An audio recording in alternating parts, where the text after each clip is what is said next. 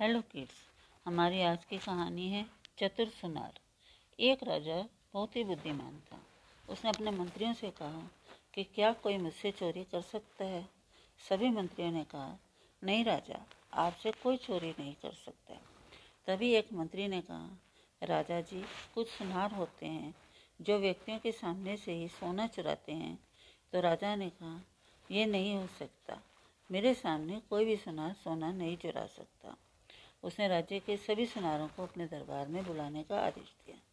आदेश के अनुसार सभी सुनार राज्य में, सभी आपस में चिंतित थे कि राजा किस कारण से एक साथ हमें बुलाया। है तभी राजा दरबार में आए और उन्होंने कहा कि क्या आप मेरी देख रेख में भी सोने की चोरी कर सकते हैं? कुछ सुनारों ने कहा, जी हाँ हम एक चौथाई सोना निकाल सकते हैं।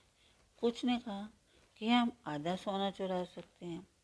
तभी राम नाम के एक सुनार ने कहा कि मैं पूरा सोना आपके सामने रहते हुए भी चुरा सकता हूँ। सभी लोग हैरान हुए कि राम, तुम ये नहीं कर सकते। पर उसने फिर से कहा, नहीं, मैं ये कर सकता हूँ। राजा ने आदेश दिया कि अगर तुम ऐसा कर लोगे तो तुम्हारा विवाह मैं अपनी बेटी से करवाऊँगा और अपने राज्य का आधा हिस्सा तुम्हें दे दूँगा। ये पूरा काम मेरे और पहरेदारों की निगरानी में होगा। साथ ही तुम्हें अलग से वस्त्र दिए जाएँगे, जिन्हें तुम यहाँ काम करते समय पहनोगे और जाते समय अपने वस्त्र ही पहनकर जाओगे। राम ने कहा, ठीक है। जैसी आपकी आज्ञा। राम ने दूसरे दिन से अपना काम आरंभ किया। राजा की देख रेख में एक शिवजी की सोने की मूर्ति उसे बनाने के लिए दी गई। वह दिन भर राजा के यहाँ शिवजी की सोने की मूर्ति बनाता और रात में शिवजी की पीतल की मूर्ति अपने घर पे बनाता। ये क्रम चलता रहा।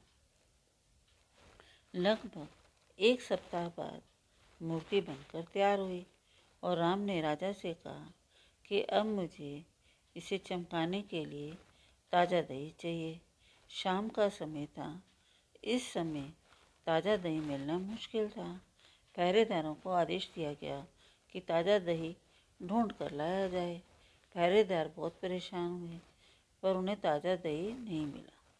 तभी एक अचानक से एक युवती ताज़ा दही मटके में बेच रही थी।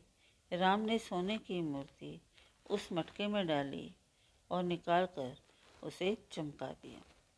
और फिर राजा ने अपने स्वर्ण विशेषज्ञ को बुलाया और मूर्ति की जाँच करने के लिए कहा और पूछा कि इस मूर्ति में कितना सोना है। स्वर्ण विशेषज्ञ हैरान हुए कि राजा, इसमें तो एक भी सोना नहीं है।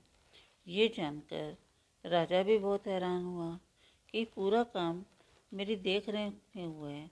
फिर भी ऐसा कैसे हो सकता है?